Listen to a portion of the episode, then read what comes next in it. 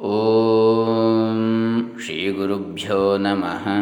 ಹರಿ ಓಂ ಶ್ರೀ ಗಣೇಶಾಯ ನಮಃ. ಡಾಕ್ಟರ್ ಕೃಷ್ಣಮೂರ್ತಿ ಶಾಸ್ತ್ರಿ, ದಂಬೆ ಪುಣಚ. ವಿದ್ಯಾರಣ್ಯ ಮಹಾಮುನಿಗಳ ಪಂಚದಶಿ. ಮೊದಲಿಗೆ ಆದಿಶಂಕರ ಭಗವತ್ಪಾದ ಪೂಜ್ಯರ, ಶ್ರೀ ಶ್ರೀ ಸಚ್ಚಿದಾನಂದೇಂದ್ರ ಸರಸ್ವತಿ ಸ್ವಾಮೀಜಿಗಳವರ, ವಿದ್ಯಾರಣ್ಯ ಮಹಾಮುನಿಗಳ, ವಿದ್ವಾನ್ ಮಹಾಮಹೋಪಾಧ್ಯಾಯ, ವೇದ ವೇದಾಂತ ಬ್ರಹ್ಮ doctor K G Subraya Sharma ಇವರ ಹಾಗೂ ಎಲ್ಲ ಗುರು ಶಂಕರಾಚಾರ್ಯರು ಹಾಗೂ ಎಲ್ಲ ಆಚಾರ್ಯ ಪರಂಪರೆಗಳ ಚರಣಾರ್ವಿಂದಗಳನ್ನು ಸ್ಮರಿಸುತ್ತಾ ವಿದ್ಯಾರಣ್ಯರ ಪಂಚದಶಿಯಲ್ಲಿ ಈಗಾಗಲೇ ಆರನೆಯ ಪ್ರಕರಣ, ಚಿತ್ರದೀಪ ಪ್ರಕರಣ, ಐವತ್ತು ಶ್ಲೋಕಗಳನ್ನು ನೋಡಿದ್ದೇವೆ. ಈಗ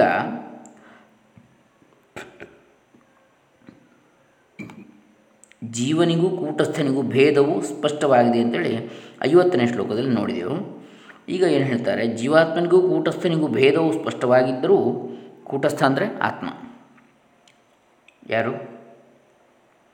ಎಲ್ಲದರೊಳಗಿರುವಂತಹ ಆತ್ಮ. ಜೀವಾತ್ಮ ಅಂದರೆ ಈಗ ಒಬ್ಬನೊಳಗೆ ಅಂತೇಳಿ ನಾವು ತಿಳ್ಕೊಂಡ್ರೆ. ಜೀವಾತ್ಮನಿಗೂ ಕೂಟಸ್ಥನಿಗೂ ಭೇದವು ಸ್ಪಷ್ಟವಾಗಿದ್ದರೂ ಎಲ್ಲರೂ ಏತಕ್ಕೆ ಅರಿಯರು ಎಂಬ ಅಂದರೆ ಜೀವಾತ್ಮ ಅಲ್ಲ ನಿಜವಾಗಿ, ಜೀವ ಅಂತೇಳಿ ಹೇಳಬೇಕಲ್ಲಿ. ಜೀವನಿಗೂ, ಕೂಟಸ್ಥನಿಗೂ. ಕೂಟಸ್ಥ ಅಂದರೆ ಆತ್ಮ. ಆತ್ಮನಿಗೂ ಜೀವನಿಗೂ ಭೇದ ಸ್ಪಷ್ಟವಾಗಿದ್ದರೂ ಎಲ್ಲರೂ ಯಾತಕ್ಕೆ ಇದನ್ನು ತಿಳಿಯುವುದಿಲ್ಲ ಎನ್ನತಕ್ಕಂಥ ಪ್ರಶ್ನೆಗೆ ಉತ್ತರವನ್ನು ಹೇಳ್ತಾರೆ. ಅಹಂತ್ವಾ, ಅಹಂತ ಸ್ವತ್ವಯೋರ್ಭೇದೆ ರೂಪ್ಯತೆ ದಂತಯೋರಿವ ಸ್ಪಷ್ಟೇಪಿ ಮೋಹಮಾಪನ್ನ, ಏಕತ್ವಂ ಪ್ರತಿಪೇದಿರೇ. ಇದು ಎಂಬ ಶಬ್ದದ ಅರ್ಥದ ಹಾಗೂ ಬೆಳ್ಳಿ ಎಂಬ ಶಬ್ದದ ಅರ್ಥದ ಭೇದದಂತೆ ನಾನು, ತಾನು ಎಂಬವುಗಳಲ್ಲಿ ಸ್ಪಷ್ಟ ಭೇದವಿದ್ದರೂ ಭ್ರಾಂತರಾದ ಜೀವರು ಅವರಿಬ್ಬರಲ್ಲಿ ಏಕತ್ವವನ್ನು ಕಾಣ್ತಾರೆ ಅಂತ ಹೇಳ್ತಾರೆ. ಹಿಂದೆ ಹೇಳಿದ ಶುಕ್ತಿ ರಜತ ದೃಷ್ಟಾಂತದಲ್ಲಿ ಬೆಳ್ಳಿ ಮತ್ತು ಇದು ಎಂಬ ಶಬ್ದಗಳಿಗೆ ಭೇದವಿರುವಂತೆ ನಾನು ಮತ್ತು ತಾನು ಎಂಬ ಶಬ್ದಗಳಿಗೆ ಭೇದವು ಸ್ಪಷ್ಟವಾಗಿದ್ದರೂ ಜನರು ಮೋಹವನ್ನು ಹೊಂದಿ ಜೀವ ಕೂಟಸ್ಥರಿಗೆ ಅಭೇದವನ್ನು ತಿಳಿದರು. ಬುದ್ಧಿಗೆ ಸಾಕ್ಷಿಯಾದ ಕೂಟಸ್ಥನು ಬುದ್ಧಿಯಿಂದ ಪ್ರತ್ಯಕ್ಷ ಮಾಡಿಕೊಳ್ಳಲು ಅಶಕ್ಯವಾದ್ದರಿಂದ ಅಹಂ ಎಂದು ಪ್ರಕಾಶಿಸುತ್ತಿರುವ ಜೀವ ಕೂಟಸ್ಥರಿಗೆ ಎಲ್ಲರೂ ಭ್ರಾಂತಿಯಿಂದ ಏಕತ್ವವನ್ನು ತಿಳಿದರು ಅಂತೇಳಿ ಅರ್ಥ. ಈಗ ಇದು ಐವತ್ತ ಒಂದನೇ ಶ್ಲೋಕದ ಅರ್ಥವನ್ನು ನಾವು ನೋಡ್ತಾ ಇರ್ತಕ್ಕಂಥದ್ದು.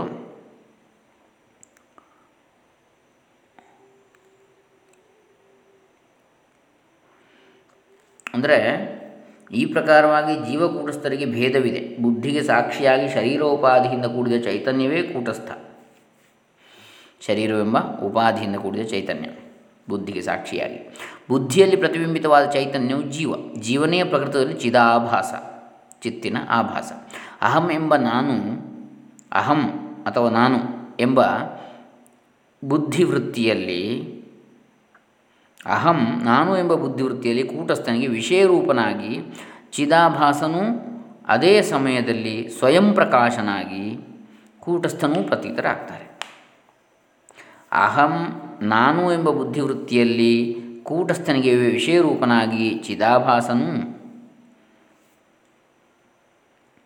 ಅದೇ ಸಮಯದಲ್ಲಿ ಸ್ವಯಂ ಪ್ರಕಾಶನಾಗಿ ಕೂಟಸ್ಥನೂ ಪ್ರತೀತರಾಗ್ತಾರೆ. ಇದು ಬೆಳ್ಳಿ ಎಂದಾಗ ಎರಡು ಶಬ್ದಾರ್ಥಗಳಿಗೂ ಅರ್ಥಭೇದವು ಸ್ಪಷ್ಟವಾಗಿರುವಂತೆ ಅಹಂತ ಸ್ವತ್ವಗಳಿಗೆ ಭೇದವಿದ್ದರೂ ಜನರು ಭ್ರಾಂತಿಯಿಂದ ಅವೆರಡೂ ಒಂದೇ ಅಂತೇಳಿ ತಿಳಿಯುತ್ತಾರೆ.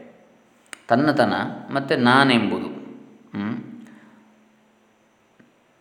ನಾನೆಂಬ, ನಾನು ಎಂಬ, ಎಂಬುವಿಕೆ ಮತ್ತು ತನ್ನತನ ಎನ್ನತಕ್ಕಂಥ ಪ್ರತಿಯೊಂದಕ್ಕೂ ಇದೆ. ಈ ನಾನು ಎನ್ನುವಂಥದ್ದು ಪ್ರತ್ಯೇಕ ಪ್ರತ್ಯೇಕವಾಗಿ ತೋರಿ ಬರ್ತದೆ ನಮಗೆ. ಆದರೆ ತನ್ನತನ ಎನ್ನತಕ್ಕಂಥದ್ದು ಒಂದೇ.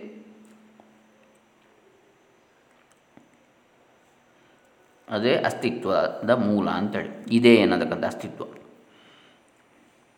ಇನ್ನು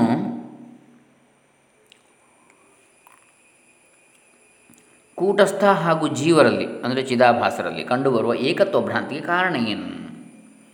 ಈಗ ಜೀವ ಕೂಟಸ್ಥರ ಏಕತ್ವ ಭ್ರಮೆಗೆ ಕಾರಣವನ್ನು ಹೇಳ್ತಾರೆ. ತಾದಾತ್ಮ್ಯಾಧ್ಯಾಸ ಮಾತ್ರ ಪೂರ್ವೋಕ್ತ ವಿದ್ಯೆಯ ಕೃತ ಅವಿದ್ಯಾಂ ನಿವೃತ್ತಾಯಾಂ ತತ್ಕಾರ್ಯಂ ವಿನಿವರ್ತತೆ. ಈ ಚಿತ್ರದೀಪ ಪ್ರಕರಣದಲ್ಲಿ ಅವಿದ್ಯೆಯಿಂದ, ಅಂದರೆ ಮೂಲ ವಿದ್ಯೆಯಿಂದ ಕಲ್ಪಿಸಲ್ಪಟ್ಟ ಅನ್ಯೋನ್ಯ ಅಧ್ಯಾಸವೇ ಭ್ರಾಂತಿಗೆ ಕಾರಣವೆಂದು ಹೇಳಲ್ಪಟ್ಟಿತು. ಅವಿದ್ಯೆ ಹೋದರೆ ಅದರ ಕಾರ್ಯವಾದ ಅನ್ಯೋನ್ಯ ಅಧ್ಯಾಸವು ಹೋಗ್ತದೆ. ಹೀಗೆ ಆಗುವುದಕ್ಕೆ ಮೊದಲು ಶ್ಲೋಕ ಇಪ್ಪತ್ತೈದರಲ್ಲಿ ಹೇಳಿದ ಅವಿದ್ಯೆಯಿಂದ ಆದ ತಾದಾತ್ಮ್ಯದ ಅಧ್ಯಾಸವೇ ಕಾರಣ. ಅದೇ ತಾನು ಎನ್ನತಕ್ಕಂಥ ಅಧ್ಯಾಸ. ಅಜ್ಞಾನ ರೂಪವಾದ ಅವಿದ್ಯೆಯು ನಾಶವಾದರೆ ಅದರ ಕಾರ್ಯವು ನಾಶವಾಗ್ತದೆ. ಇದು ನಾವು ಐವತ್ತ ಎರಡನೇ ಶ್ಲೋಕದಲ್ಲಿ ಕಾಣತಕ್ಕಂತಹ ವಿಚಾರ.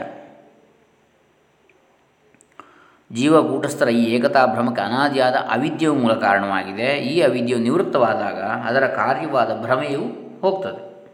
ಅವಿದ್ಯಾಜನ್ಯವಾದ ಆವರಣ ತಾದಾತ್ಮ್ಯಗಳು ವಿದ್ಯೆಯಿಂದ ನಿವೃತ್ತವಾಗ್ತವೆ. ಆತ್ಮಜ್ಞಾನದಿಂದ, ವಿದ್ಯೆಯಿಂದ ಅಂದರೆ. ಆದರೆ ಅವಿದ್ಯಾಜನ್ಯವಾದ ವಿಕ್ಷೇಪವು, ಜಗತ್ತೆಂಬ ಭ್ರಾಂತಿಯು ಪ್ರಾರಬ್ಧದ ಕ್ಷಯವಾಗುವವರೆಗೂ ಇರುತ್ತದೆ. ಅವಿದ್ಯಾಜನ್ಯವಾದ ವಿಕ್ಷೇಪ. ಅವಿದ್ಯಾಜನ್ಯವಾದ ಆವರಣ ತಾದಾತ್ಮ್ಯಗಳು ವಿದ್ಯೆಯಿಂದ ಅಥವಾ ಆತ್ಮಜ್ಞಾನದಿಂದ ನಿವೃತ್ತವಾಗ್ತವೆ. ಆದರೆ ಅವಿದ್ಯಾಜನ್ಯವಾದ ವಿಕ್ಷೇಪ ಜಗತ್ತೆಂಬ ಭ್ರಾಂತಿಯು ಪ್ರಾರಬ್ಧ ಕ್ಷಯವಾಗುವವರೆಗೂ ಇರುತ್ತದೆ ಅಂತ ಹೇಳ್ತಾರೆ. ಇದು ನಾವು ಐವತ್ತೆರಡು, ಐವತ್ತ್ಮೂರು ಎರಡು ಶ್ಲೋಕಗಳಲ್ಲಿ ಕಾಣ್ತಕ್ಕಂಥ ವಿಚಾರ ಇದು. ಅಂದರೆ ಇಲ್ಲಿ ಏನು ಹೇಳ್ತದೆ ಅಂದರೆ ಅವಿದ್ಯಾ ಅವಿದ್ಯಾ ಆತ್ಮೀಯ ವಿದ್ಯೆಯೈವ ವಿನಶ್ಯತಃ ವಿಕ್ಷೇಪಸ್ಯ ಸ್ವರೂಪಂತೂ ಪ್ರಾರಬ್ಧ ಕ್ಷಯ ವೀಕ್ಷತೆ ಅಂತೇಳಿ. ಅಂದರೆ ಅವಿದ್ಯೆಯ ಕಾರ್ಯಗಳಾದ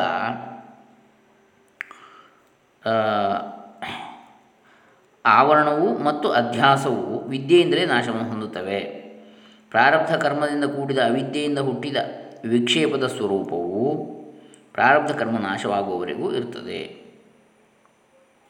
ಆದ್ದರಿಂದ ಅವಿದ್ಯೆಯ ಅಂಶವಾದ ಆವರಣದ ನಾಶಕ್ಕೂ ಅದೇ ಅವಿದ್ಯೆಯ ಅಂಶವಾದ ವಿಕ್ಷೇಪದ ಇರುವಿಕೆಗೂ ಯಾವ ವಿರೋಧವೂ ಇಲ್ಲ ಅಂತೇಳಿ ಹೇಳ್ತಾರೆ. ಅಧ್ಯಾಸ ಅಂದರೆ ಒಂದರ ಮೇಲೊಂದನ್ನು ಹೇರುವಿಕೆ. ಒಂದನ್ನು ಇನ್ನೊಂದಾಗಿ ತಿಳಿಯುವಂಥದ್ದು. ಅವಿದ್ಯೆಯ ಕಾರ್ಯವಾದುದರಿಂದ, ಅವಿದ್ಯೆಯ ನಾಶದಿಂದ ಅಧ್ಯಾಸವೂ ನಾಶವಾಗುವುದು ಎಂದು ಹೇಳುವುದು ಯೋಗ್ಯವಲ್ಲ. ಯಾಕಂದರೆ ಬ್ರಹ್ಮ ಮತ್ತು ಆತ್ಮರು ಒಂದೇ ಎಂದು ಜ್ಞಾನವಾದ ಮೇಲೆ ಕೂಡ ಅವಿದ್ಯೆಯ ಕಾರ್ಯವೆನಿಸುವ ದೇಹವು ಕಂಡೇ ಕಾಣುತ್ತದೆ ಅಂತೇಳಿ ಪ್ರಶ್ನೆ ಮಾಡ್ತಾರೆ. ಆಗ ಅದಕ್ಕೆ ಇಲ್ಲಿ ಹೇಳುವಂಥದ್ದು, ಅವಿದ್ಯೆಯಿಂದಾದ ಆವರಣವೂ ಒಂದನ್ನೊಂದು ತಪ್ಪು ತಿಳುವಳಿಕೆ ಎಂಬ, ಎಂದರೆ ಅಧ್ಯಾಸವು ಬ್ರಹ್ಮಜ್ಞಾನದಿಂದ ನಾಶವಾಗ್ತವೆ. ಇನ್ನು ಅವಿದ್ಯೆಯ ವಿಕ್ಷೇಪವೆನಿಸುವ ದೇಹಾದಿಗಳು ಪ್ರಾರಬ್ಧ ಕ್ಷಯವಾಗುವ ದಾರಿಯನ್ನು ಕಾಯಬೇಕಾಗ್ತದೆ ಅಂತ ಹೇಳ್ತಾರೆ. ಇದು ಐವತ್ತ ಮೂರನೇ ಶ್ಲೋಕದ ತಾತ್ಪರ್ಯ. ಇನ್ನು ಈಗ ತಾರ್ಕಿಕರ ಒಂದು ಆಕ್ಷೇಪಕ್ಕೆ ಪರಿಹಾರವನ್ನು ಹೇಳ್ತಾರೆ. ಅಂದರೆ ಉಪಾದಾನ ಕಾರಣವೆನಿಸುವ ಅವಿದ್ಯೆಯು. ನಾಶವಾದ ಮೇಲೆ ಅದರ ಕಾರ್ಯವು ಹೇಗೆ ಉಳಿಯುತ್ತದೆ ಅಂತೇಳಿ ತಾರ್ಕಿಕರ ಪ್ರಶ್ನೆ, ಆಕ್ಷೇಪ.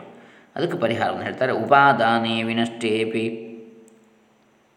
ಕ್ಷಣಂ ಕಾರ್ಯಂ ಪ್ರತೀಕ್ಷತೆ ಅಸ್ಮಾಕಂ ಖಿನ್ನ ಸಂಭವೇತ್.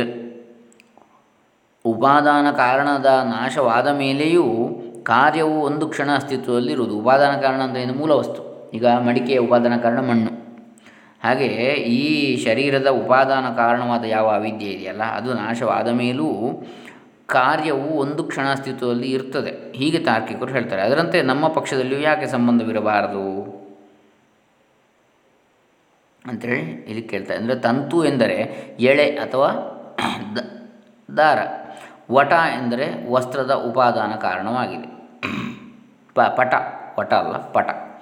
ಅಂದರೆ ದಾರವು ವಸ್ತ್ರದ ಉಪಾದಾನ ಕಾರಣ. ಒಂದು ವೇಳೆ ದಾರ ನಾಶವಾದರೂ ವಸ್ತ್ರವು ಒಂದು ಕ್ಷಣ ಉಳಿಯುವುದು ಎಂದು ತಾರ್ಕಿಕರು ತಿಳಿಯುತ್ತಾರೆ.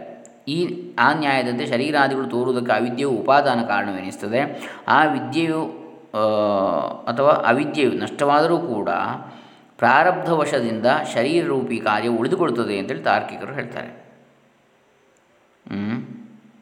ತಾರ್ಕಿಕರು ಕಾರಣವು ನಷ್ಟವಾದ ಮೇಲೆ ಕಾರ್ಯವು ಒಂದು ಕ್ಷಣ ಉಳಿಯುವುದು ಎಂದು ಹೇಳಿದ್ದು ನಿಜ, ಆದರೆ ನಿಮ್ಮ ವಿಕ್ಷೇಪವು ಅನೇಕ ವರ್ಷಗಳವರೆಗೂ ಇರಬಲ್ಲದು ಎಂದ ಮೇಲೆ ಅದಕ್ಕೂ ಇದಕ್ಕೂ ಸಾಮ್ಯವು ಹೇಗೆ? ಅಂಥೇಳಿ ಮುಂದೆ ಪ್ರಶ್ನೆ ಬರ್ತದೆ. ಅಂದರೆ ಉಪಾ, ಈಗ ಉಪಾದಾನ ಕಾರಣವು ನಾಶವನ್ನು ಹೊಂದಿದರೂ ಅದರ ಕಾರ್ಯವು ಸ್ವಲ್ಪ ಕಾಲವಿರುತ್ತದೆ ಅಂದರೆ ತಾರ್ಕಿಕರು ಹೇಳ್ತಾರೆ.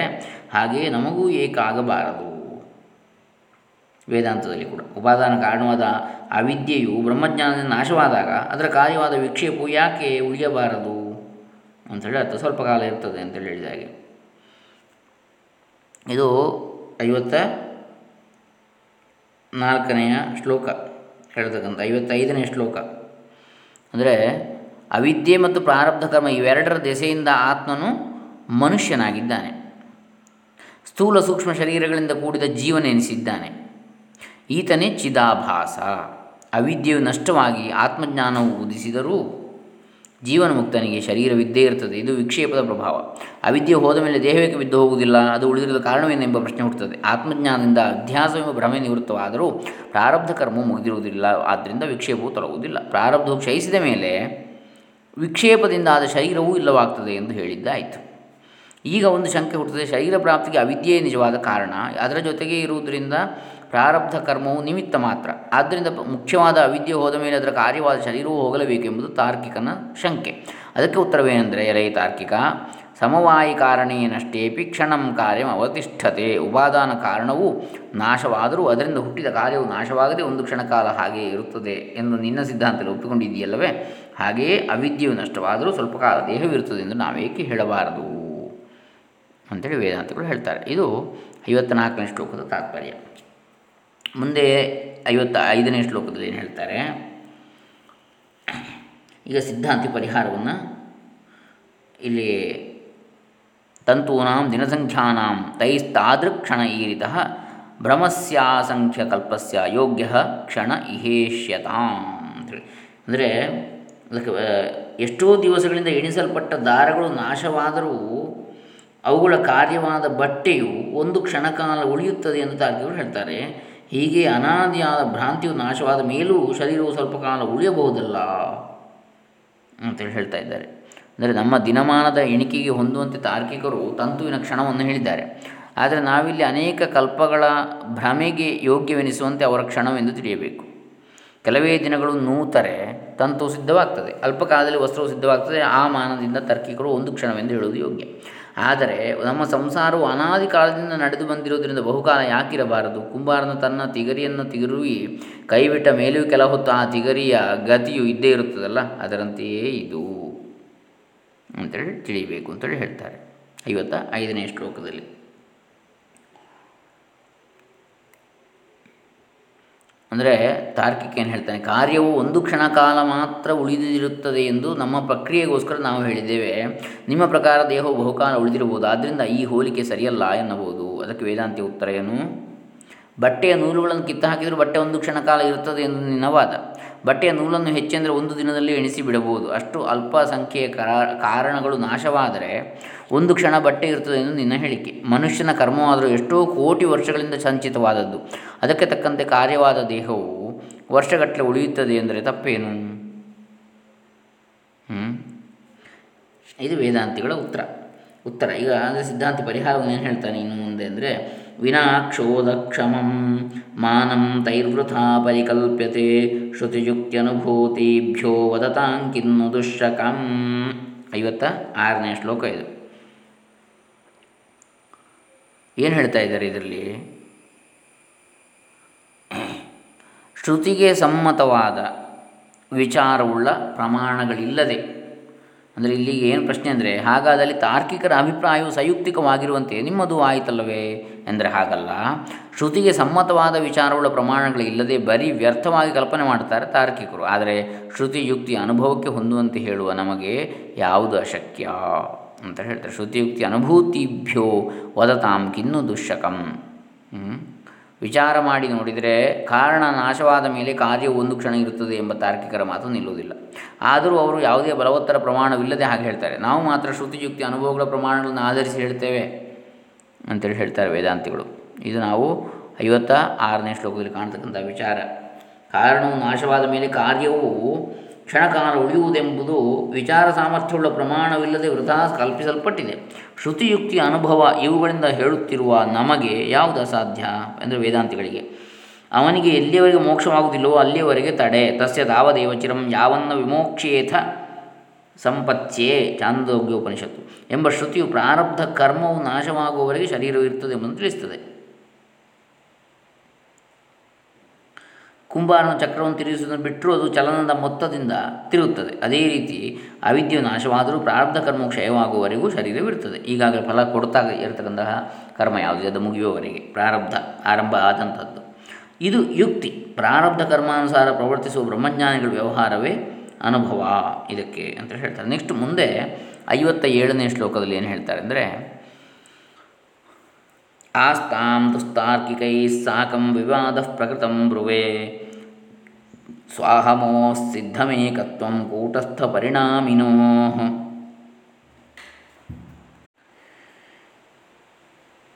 ಈ ಕುತರ್ಕವಾದಿಗಳೊಡನೆ ವಾದ ಮಾಡುವುದು ಇನ್ನು ಸಾಕು. ಸದ್ಯದ ವಿಷಯವನ್ನು ಹೇಳ್ತೇನೆ. ತಾನು ಎಂಬ ಮಾತಿನ ಅರ್ಥವಾದ ಕೂಟಸ್ಥನೂ ಪರಿಣಾಮಿ ಎಂದರೆ ಚಿದಾಭಾಸನೂ ಒಂದು ಎಂಬುದು ಭ್ರಾಂತಿಯಿಂದ ಸಿದ್ಧವಾದ ವಿಷಯ. ಅಂದರೆ ಕೂಟಸ್ಥ ಅಂದರೆ ಇಲ್ಲಿ ಆತ್ಮ ಅಥವಾ ಪರಮಾತ್ಮನ ಹೇಳ್ತಕ್ಕಂಥದ್ದು. ಆಮೇಲೆ ಪರಿಣಾಮ, ಅದರ ಪ್ರತಿಬಿಂಬವಾಗಿರೋದಕ್ಕೆ ಚಿದಾಭಾಸ, ಜೀವಾತ್ಮ ಅಂತ ಯಾರನ್ನು ಹೇಳ್ತೇವೆ? ನಾವು ಅದು, ಜೀವನು.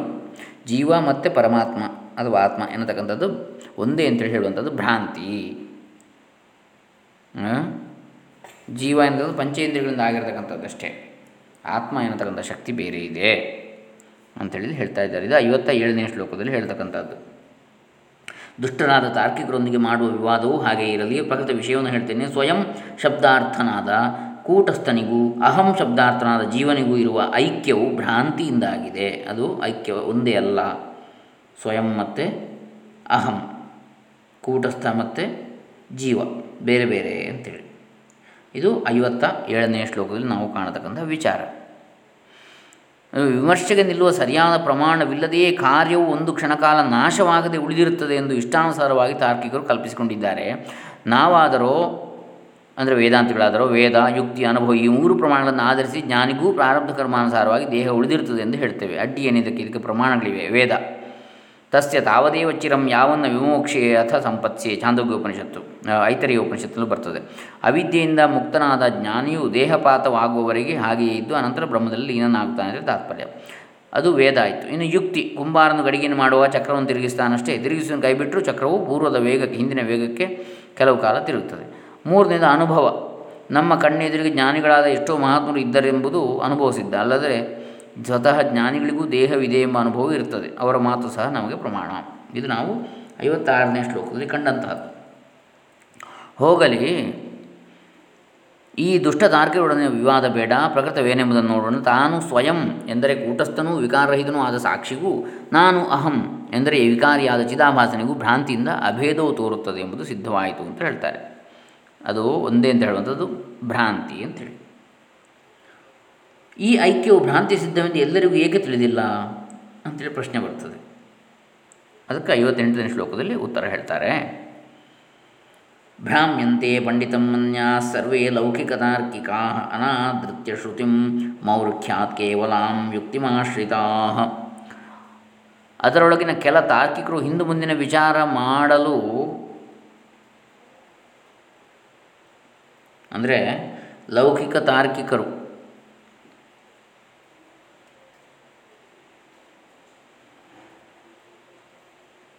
ಎಲ್ಲರೂ ತಾವು ಪಂಡಿತರೆಂದು ತಿಳಿದವರಾಗಿ ಕೇವಲ ಯುಕ್ತಿಯನ್ನೇ ಆಶ್ರಯಿಸಿ ಮೂರ್ಖತನದಿಂದ ಶ್ರುತಿಯನ್ನು ಅನಾದರಿಸಿ ಭ್ರಾಂತಿಯನ್ನು ಹೊಂದುತ್ತಾರೆ ಅಂತ ಹೇಳ್ತಾರೆ ಇಲ್ಲಿ. ಐವತ್ತ ಎಂಟನೇ ಶ್ಲೋಕದಲ್ಲಿ.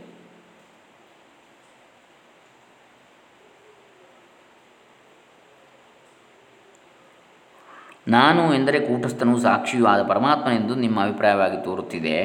ಹಾಗಿದ್ದರೆ ಲೋಕದಲ್ಲಿ ಯಾರೂ ಹಾಗೆ ಭಾವಿಸಿಲ್ಲ ಯಾಕೆ? ಅಲ್ಲದೆ ನೈಯಾಯಿಕರೇ ಮೊದಲಾದ ಶಾಸ್ತ್ರಜ್ಞರು ಹಾಗೆ ಹೇಳದಿರಲು ಕಾರಣವೇನು ಎಂಬ ಪ್ರಶ್ನೆ ಹುಟ್ಟಿದರೆ ಸಿದ್ಧಾಂತ ಹೇಳ್ತಾನೆ, ಹೌದು. ಲೌಕಿಕ ಜನರೆಲ್ಲರೂ ಅವಿದ್ಯೆಯಿಂದಾದ ಭ್ರಾಂತಿ ಒಳಪಟ್ಟು ಸತ್ಯವನ್ನು ಅರಿಯದೇ ಹೋಗಿದ್ದಾರೆ. ಇನ್ನು ತಾರ್ಕಿಕ ತಾರ್ಕಿಕರೇ ಮೊದಲಾದ ಕೆಲವು ಶಾಸ್ತ್ರಜ್ಞರು ತಾವು ಬಹುದೊಡ್ಡ ಪಂಡಿತರೆಂದು ಭಾವಿಸಿಕೊಂಡು ವೇದವಾಕ್ಯಗಳನ್ನು ಉಪೇಕ್ಷೆ ಮಾಡಿದ್ದಾರೆ. ಅವನ್ನು ಗಮನಕ್ಕೆ ತಂದರೂ ಮೂರ್ಖತೆಯಿಂದ ಪಟ್ಟು ಹಿಡಿದು ಯುಕ್ತಿವಾದವನ್ನೇ ಅವಲಂಬಿಸಿ ತಪ್ಪರ್ಥವನ್ನು ಮಾಡ್ತಾರೆ. ಅವಿದ್ಯೆಯ ಪ್ರಾಬಲ್ಯ ಇದು ಅಂತೇಳಿ ಹೇಳ್ತಾರೆ. ಇಲ್ಲ ಐವತ್ತ ಎಂಟನೇ ಶ್ಲೋಕದಲ್ಲಿ. ಮುಂದೆ ಐವತ್ತೊಂಬತ್ತನೇ ಶ್ಲೋಕದಲ್ಲಿ ಪೂರ್ವಾಪರ ಪೂರ್ವಾಪರ ಪರಾಮರ್ಶ ವಿಕಲಾಸ್ತತ್ರ ಕೇಚನ ವಾಕ್ಯಾಭಾಸಾನ್ ಸ್ವಸ್ವಪಕ್ಷೇ ಯೋಜಯಂತ್ಯಪ್ಯಲಜ್ಜಯ. ಇವರಲ್ಲಿ ಕೆಲವರು ಹಿಂದಿನ ಮತ್ತು ಮುಂದಿನ ವಾಕ್ಯಗಳ ಪರಾಮರ್ಶ ಮಾಡಲು ಅಶಕ್ತರಾಗಿ ತಮ್ಮ ತಮ್ಮ ಪಕ್ಷದಲ್ಲಿ ವಾಕ್ಯಾಭಾಸಗಳನ್ನು, ವಾದಿಗಳ ವಾಕ್ಯಗಳಿಂದ ಬಾಧಿಸಲ್ಪಡುವ ಪೂರ್ವ ಪಕ್ಷದ ವಾಕ್ಯಾಭಾಸಗಳನ್ನು ನಾಚಿಕೆ ಇಲ್ಲದೆ ಯೋಜಿಸಿಕೊಳ್ತಾರೆ. ಅದರೊಳಗಿನ ಕೆಲ ತಾರ್ಕಿಕರು ಹಿಂದೂ ಮುಂದಿನ ವಿಚಾರ ಮಾಡಲು ಅಸಮರ್ಥರಾಗಿ ಮುಖ್ಯ ವಾಕ್ಯದಂತೆ ಕಾಣುವ ಗೌಣ ವಾಕ್ಯಗಳನ್ನು ತಮ್ಮ ತಮ್ಮ ಪಕ್ಷಕ್ಕೆ ಹೊಂದಿಸಿಕೊಳ್ತಾರೆ ಅಂತ ಹೇಳ್ತಾರೆ. ಐವತ್ತೆಂಟನೇ ಐವತ್ತೊಂಬತ್ತನೇ ಶ್ಲೋಕದಲ್ಲಿ. ಅಂದರೆ, ಅವರು ಶ್ರುತ್ಯರ್ಥವನ್ನು ಹೇಳುವಾಗಲೂ ಅವುಗಳ ಪೂರ್ವ ಅಪರವೇನು ಯಾವ ಸಂದರ್ಭದಲ್ಲಿ ಬಂದಿದೆ ಇತ್ಯಾದಿ ವಿಚಾರಗಳನ್ನು ಮಾಡುವುದಿಲ್ಲ.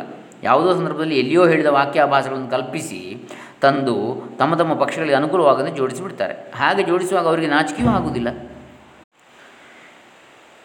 ಅಂದರೆ ಕೇವಲ ಪ್ರತ್ಯಕ್ಷ ಪ್ರಮಾಣವನ್ನು ಗ್ರಹಿಸುವ ಲೋಕಾಯತರೆ, ಅಂದರೆ ಚಾರ್ವಾಕರೇ ಮುಂತಾದ ಪಕ್ಷವನ್ನು ಅನುವಾದ ಮಾಡ್ತಾರೆ ಮುಂದೆ. ಅಂದರೆ ಈಗ ಭ್ರಾಂತರಾದ ಆ ವಾದಿಗಳ ಪಕ್ಷವನ್ನು ತಿಳಿಸುವುದಕ್ಕಾಗಿ ಮೊದಲು ಲೋಕಾಯತಾದಿ ಪಕ್ಷವನ್ನು ಹೇಳ್ತಾರೆ. ಚಾರ್ವಾಕರೆಲ್ಲ ಏನು ಹೇಳ್ತಾರೆ ಅಂತೇಳಿ ಕೂಟಸ್ಥಾದಿ ಶರೀರಾಂತ ಸಂಘಾತಸ್ಯಾತ್ಮತಾಂಜಗು ಲೋಕಾಯತಾ ಪಾಮರಾಶ್ಚ ಪ್ರತ್ಯಕ್ಷಾಭಾಸಮಾಶ್ರಿತಾ. ತಿಳಿ ತಿಳಿದವರೆನಿಸಿದ ಲೋಕಾಯತರು ತಿಳಿಯದವರೆನಿಸಿದ ಸಾಮಾನ್ಯರು ಕೂಡ ಕೂಟಸ್ಥನನ್ನು ಮೊದಲುಗೊಂಡು ಶರೀರದವರೆಗಿನ ಗುಂಪನ್ನು ಆತ್ಮ ಅಂತೇಳಿ ಹೇಳ್ತಾರೆ. ಆ ಸಮೂಹವನ್ನು, ಶರೀರ, ಇಂದ್ರಿಯ ಎಲ್ಲವನ್ನು ಸೇರಿಕೊಂಡು ಅದನ್ನು ಆತ್ಮ ಅಂತೇಳಿ ಹೇಳ್ತಾರೆ. ಯಾರು? ಜನಸಾಮಾನ್ಯರು ಮತ್ತು ಚಾರುವಾಕರು, ನಾಸ್ತಿಕವಾದಿಗಳು, ಇವರೆಲ್ಲ. ಇದೇ ಆತ್ಮ, ಈ ಶರೀರವೇ, ಇದು ಬಿಟ್ಟು ಬೇರೆ ಏನಿಲ್ಲ ಅಂಥೇಳಿ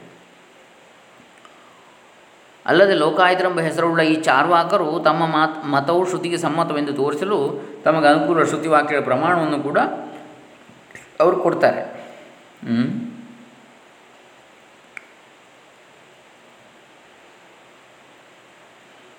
ಆ ಲೋಕಾಯತರು ಪಾಮರರು ಪ್ರತ್ಯಕ್ಷಾಭಾಸವನ್ನು, ಅಂದರೆ ಪ್ರತ್ಯಕ್ಷ ಸಿದ್ಧವಾಗಿರುವ ಸ್ಥೂಲ ದೇಹವೂ ಬಾಧಿತವಾಗುವುದರಿಂದ ಪ್ರತ್ಯಕ್ಷ ಆಭಾಸ ಅಂತ ಹೇಳ್ತಾರೆ ಅದಕ್ಕೆ. ಅಂತಹ ಸ್ಥೂಲ ದೇಹವನ್ನು ಆಶ್ರಯಿಸಿದವರಾಗಿ ಕೂಟಸ್ಥದಿಂದ ಪ್ರಾರಂಭಿಸಿ, ಕೂಟಸ್ಥ ಅಂದರೆ ಆತ್ಮ, ಅಲ್ಲಿಂದ ಆರಂಭಿಸಿ ಸ್ಥೂಲ ಶರೀರವೇ ಕೊನೆಯಾಗಿರತಕ್ಕಂಥ ಸಂಘಾತ, ಈ ಸಮೂಹಕ್ಕೆ ಆತ್ಮಭಾವವನ್ನು ಹೇಳ್ತಾರೆ. ಅದೇ ಆತ್ಮ ಅಂತ ಹೇಳ್ತಾರೆ. ಕಣ್ಣಿಗೆ ತೋರುವಂಥದ್ದನ್ನೇ. ಇದು ನಾವು ಈ ಅರವತ್ತನೇ ಶ್ಲೋಕದಲ್ಲಿ ಕಾಣತಕ್ಕಂಥ ವಿಚಾರ. ಅಂದರೆ ಚೈತನ್ಯ ಸಹಿತವಾದ ಈ ದೇಹವು ಪ್ರತ್ಯಕ್ಷವಾಗಿ ತೋರ್ತದೆ ಹೀಗಿರುವಾಗ ನಾನು ಎಂದರೆ ಈ ದೇಹವೇ ಸರಿ, ಇದನ್ನು ಬಿಟ್ಟು ಏನನ್ನೋ ಹುಟ್ಟಿ ಹಾಕುವುದು ಸರಿಯಲ್ಲ ಎಂದು ಚಾರ್ವಾಕರು ಪಾಮರರಾದ ಸಾಮಾನ್ಯ ಜನರು ಹೇಳ್ತಾರೆ. ದಡ್ಡರಾದ ಸಾಮಾನ್ಯ ಜನರು, ಪಂಡಿತರಲ್ಲದವರು ಪಾಮರರು. ಇವರು ದೇಹಾತ್ಮವಾದಿಗಳಾದ ನಾಸ್ತಿಕರು ಮತ್ತು ಅಜ್ಞರು. ದೇಹವೇ ಆತ್ಮ ಅಂತ ಹೇಳುವವರು. ಇವರಿಗೆ ದೇಹವು ಕಾಣುತ್ತದೆ ಹೊರತು ಚೈತನ್ಯವೆಲ್ಲಿ ಕಾಣಸಿಗ್ತದೆ. ದೇಹವೇ ನಾನಾದರೆ ನನ್ನ ದೇಹ ಎನ್ನುವುದು ಹೇಗೆ? ನನ್ನ ದೇಹ ಅಂತ ಯಾಕೆ ಬರ್ತದೆ? ನಾನೇ ದೇಹ ಅಂತಲೇ ಆಗಬೇಕಿತ್ತಲ್ಲ? ಇತ್ಯಾದಿ ವಿಚಾರವನ್ನು ಅವರು ಮಾಡುವುದಿಲ್ಲ ಅಂಥೇಳಿ ಹೇಳ್ತಾರೆ ಇಲ್ಲಿ. ಅರುವತ್ತನೇ ಶ್ಲೋಕ ಇಲ್ಲಿ ಮುಗೀತು. ಅರುವತ್ತೊಂದನೇ ಶ್ಲೋಕ ನಾಳೆ ದಿವಸ ನೋಡೋಣ. ಹರೇ ರಾಮ. ಲೋಕ ಸಮಸ್ತ ಸುಖಿನೋ ಭವಂತು. ಸರ್ವೇ ಜನ ಸುಖಿನೋ ಭವಂತು. ಎಲ್ಲರಿಗೂ ಬ್ರಹ್ಮಜ್ಞಾನ ಪ್ರಾಪ್ತಿಯಾಗಲಿ. ಎಲ್ಲರೂ ಬ್ರಹ್ಮಾನಂದವನ್ನು ಹೊಂದಲಿ. ಎಲ್ಲರ ಸು ಎಲ್ಲರೂ ಸುಖ, ಕಷ್ಟ, ದುಃಖ ಇತ್ಯಾದಿಗಳನ್ನು ಮೀರಿ ಆತ್ಮಜ್ಞಾನವನ್ನು ಪಡೆದು ಅದರಲ್ಲಿ ನಿಷ್ಠರಾಗಲಿ ಅಂಥೇಳಿ ಆ ಶಂಕರಾದಿ ಗುರು ಪರಂಪರೆಗಳಲ್ಲಿ ಅವರ ಅನುಗ್ರಹವನ್ನು ಪ್ರಾರ್ಥಿಸ್ತಾ ಎಲ್ಲರಿಗೂ ಮಂಗಲವಾಗಲಿ. ಓಂ ತತ್ಸತ್ ಸಚ್ಚಿದಾನಂದಾರ್ಪಿತಮಸ್ತು, ಬ್ರಹ್ಮಾರ್ಪಣಮಸ್ತು.